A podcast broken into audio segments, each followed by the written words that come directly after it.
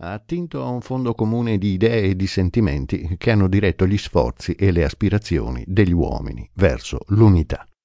Quasi a distanza di un secolo, verso il millesettecentosessanta, nell'Europa profondamente trasformata dal declino di alcune potenze e dall'ascesa di altre, in conseguenza dei cambiamenti nelle condizioni di vita apportate dall'incipiente rivoluzione tecnica, i risultati dell'antico contrasto si fanno evidenti. Gli scambi di idee si sono moltiplicati, una forma mentis comune si è delineata. I principi della cultura europea si diffondono per mezzo delle élite in vari paesi, ma dappertutto le divisioni intestine si sono approfondite, i disaccordi e le gelosie fra le potenze mantenute, mentre si accentua il risveglio dei nazionalismi. In ogni Stato le letterature hanno espresso, meglio che nel passato, le realtà nazionali. I discepoli dei filosofi hanno chiamato periodo dei lumi o illuminismo questo scorcio di storia che ha illuminato di splendore la vita d'Europa, ma non ha costruito. La comunione degli spiriti illuminati non ha prodotto nessuna forza morale capace di unificare i popoli. L'Europa degli Stati e le sue divisioni, milleseicentosettantacinque millesettecentoquindici. Le divisioni si accentuano in Europa a partire dal milleseicentosettantacinque, mentre fra le grandi potenze i conflitti si fanno più aspri. Due concezioni dello Stato si affronteranno ormai. Certo, nelle guerre che vanno succedendosi non si tratta propriamente di urti fra nazioni. Vi sono a quell'epoca ben poche nazioni, nel senso pieno del termine, in Europa. Ma i governi si impegnano nella difesa di interessi a volte dinastici, a volte considerati già nazionali. Subiscono l'influenza di forze che pesano sulle loro decisioni e a volte le determinano.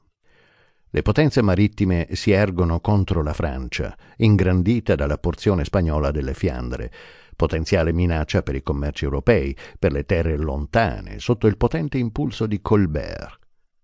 Altri conflitti europei, vecchi d'un secolo e mezzo, si precisano, si complicano. Così la secolare lotta fra la Casa di Francia e la Casa d'Austria, sulla quale si innesta, dopo la metà del sedicesimo secolo, la lotta della Francia contro la Spagna, provoca l'intervento a favore o contro dei principi tedeschi. I trattati che vanno dal milleseicentoquarantotto al milleseicentossanta realizzano un fragile equilibrio, Trattato di Westfalia, o aprono la strada alle ambizioni di Luigi quattordicesimo, Trattato dei Pirenei, o attestano l'importanza delle rivalità commerciali e politiche intorno al Mar Baltico, dopo la guerra del Nord. Si impone dappertutto, più che nel secolo precedente, la nozione moderna d'equilibrio europeo. Infatti, le lotte di Luigi quattordicesimo, dirette inizialmente contro la Spagna, poi contro l'Olanda, provocano una coalizione di forze in cui entrano l'imperatore, la Spagna, i principi tedeschi, mentre Luigi quattordicesimo riesce a neutralizzare l'Inghilterra, trattando col re Carlo secondo.